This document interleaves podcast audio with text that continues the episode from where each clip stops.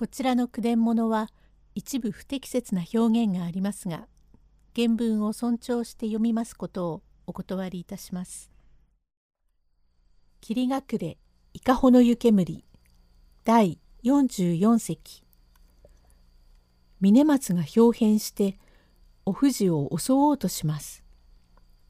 おいはどんなことか知らないが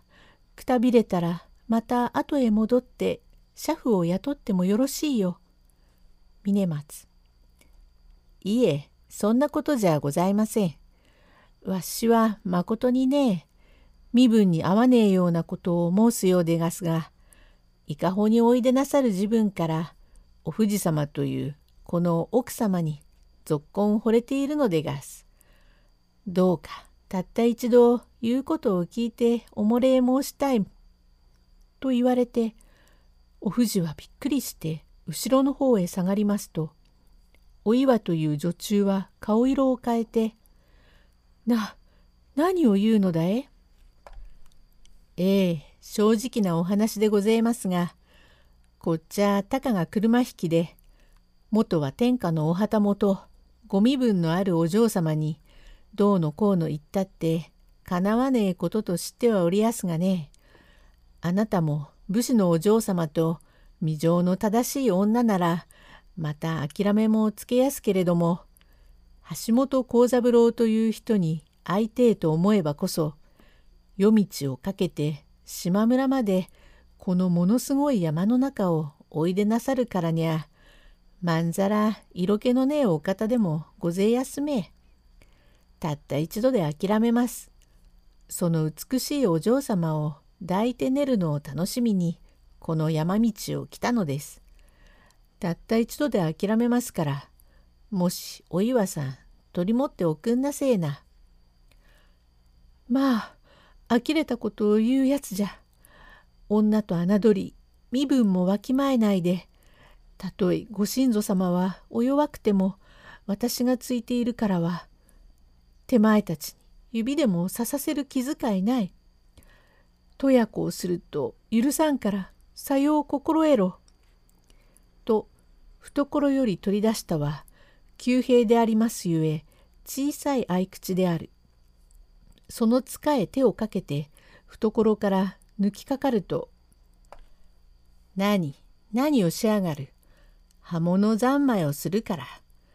元は旗本のお嬢様とかお月の女中とかなぎなたの一手ぐらいは知ってもいようが高の知れた女の痩せ腕うぬらに切られてたまるものか。今まで上手を使っていたがこう言い出したからは俺も男だ。踏んじばっても抱いて寝る。どうも呆れたやつ。手ごみにすれば許さんぞ。どうでもしやがれ。どうでも。と合口を抜いて飛びつくと車夫の峰松は避けながら後へトントントンと下がると後ろからずっと出たやつは前の車夫でございます。これは渋川の木八というやつで元より峰松と慣れ合っておりますから外したのでごそごそと藪影から出ていきなりお岩のたぶさを取って仰向けに引きずり倒しました。あれ何をする？と飛びついて参った時これを見て驚きました。かのお藤というご親祖が「あれ!」と言って逃げにかかる。逃がすものか。と飛びつこうとすると崖を踏み外してガラガラガラガラと五六畳もある山田川の渦巻き立った谷川へかのお藤というご親祖が落ちましたがこれはどんなものでも体がみじんに砕けます。どうした？木八。なんだ、俺が横っ腹蹴ったら、ばばあ落ちんだ。大きにご苦労だ。何しろ惜しいことをした。肝心の玉は、恩賃だ。どうした？川の中へ飛び込んだ。どうする？どうするったってしようがねえ。とても助からねえ。ぐずつかして人が来るとしょうがねえ。カバンは車へ乗せるから。てめえ、どこへ行く？行くったって、おめえ、ただは行かれねえ。そりゃ決まっていら。さあ、これを持っていけ。これだけありゃ、今月一平は休みだ。うめえものでも食って、じょうろでも買え。ありがてえ。こんな手伝いしなけりゃ、うめえものが食えねえから。俺はのっけたカバンを持っていくから、あとはまたいかほで会おうぜ。じゃあ別れる。と、かのカバンをつけて、峰松は折田村の雪崩を降りましたが、見かけによらん大悪人でございます。この峰松は3年後に足利栄町におきまして、お滝と密通して物助夫婦が非業の死を遂げた村上松五郎という士族で今姿を変えてもかような悪行を働いております。第45隻谷合に落ちたお藤は運よく一四郎に助けてもらいます。さて車夫の峰松が欺いて連れ出しましたお藤というかの夫人を西勝滝の谷合へ追い込みましたのでお藤は勝手は知らず足を踏み外して真っ逆さまに落ちましたが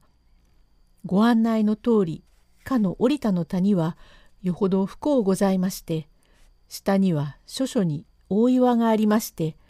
これ山田川の流れが当たって渦を巻いて落とします。水色真っ青にしてものすごうございます。向こうには西勝滝と申します大滝がございましてどうどうという凄まじい水音でございます。それへ落ちては身体粉みじんとなるくらいのひどいところでございますから決して助かりようはずはないのでございます。ちょうどその晩山田川へいかだを組みに参っておりましたのは一城村の一四郎という男気の人でございます。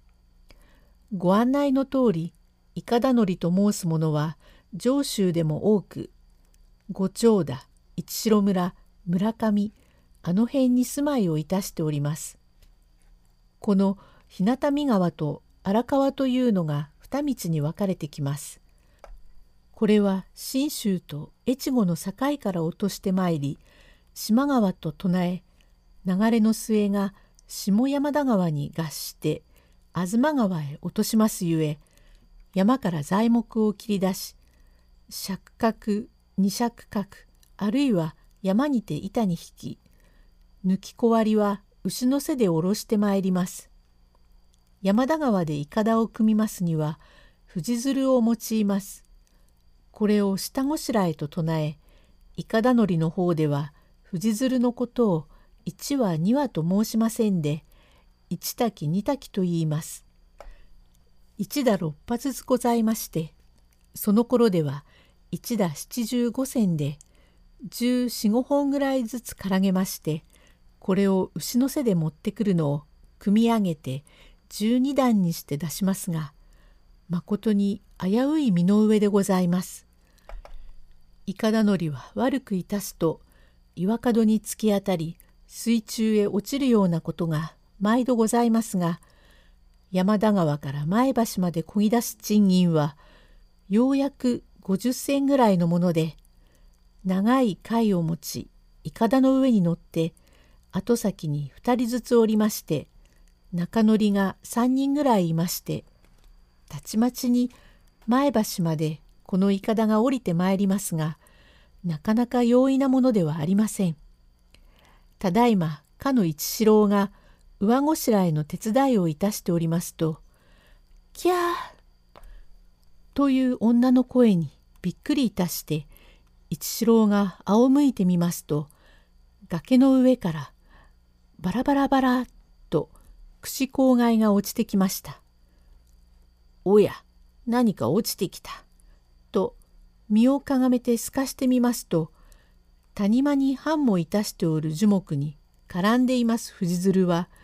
井戸綱ぐらいもある太いやつがいくつも八重になって絡んでいます。それへ陥りましたはお藤という女の運がいいので藤鶴と藤鶴の間へ身が挟まって逆さまになりましたから髪も乱れお藤は一生懸命に藤鶴へ捕まったなり気が遠くなりました。ああという声にびっくりして一四郎が仰向いてみますと一人の女が藤鶴の間に挟まって下がっていましたから「おお落ちたことかああ危ない」と元より勝手を知っておりますからたちまちに一四郎が岩角につらまって這い上がり木の根へ足を踏んがけてかのお藤を助けまして水を飲ませ背をさすり「何か薬でもあるか?」と聞きましたがお藤はさらに物も言えません様子だから流れの水を飲ませ背中をさすり主樹介抱いたしているうちにようやく正気になって「実はこれこれの悪党のために騙されてこんな目に遭いましたが友の女岩と申す者はどういたしましたかどうぞお尋ねなすってくださいまし。うん、それはとんだこった。わしが行って探してあげやんしょう。と、元より男立ての人ゆえ、ご案内の通り、恐ろしい谷合の急な坂を登ってまいり、甲信塚のあります折田の根形へ来てみますると血が少し流れているのみで友の女中お岩と申す者の死骸が見えません。櫛や口外は折れてそれに落ち散っていながら死骸が分かりません。するとここに野口権平という百姓がございます。崖の方へひっついてあるうちで六十九番地で一四郎はかねて懇意のものゆえそこを起こして湯をもらい「何か薬はあるか?」「だらにすけならある」と言ったが拉致が開きません。まあお女中ご心配なさるな。とこれからすぐにお藤を堂々して一城村の自分の宅へ帰ってきまして深くお藤の身の上を聞きました。第46席へ続く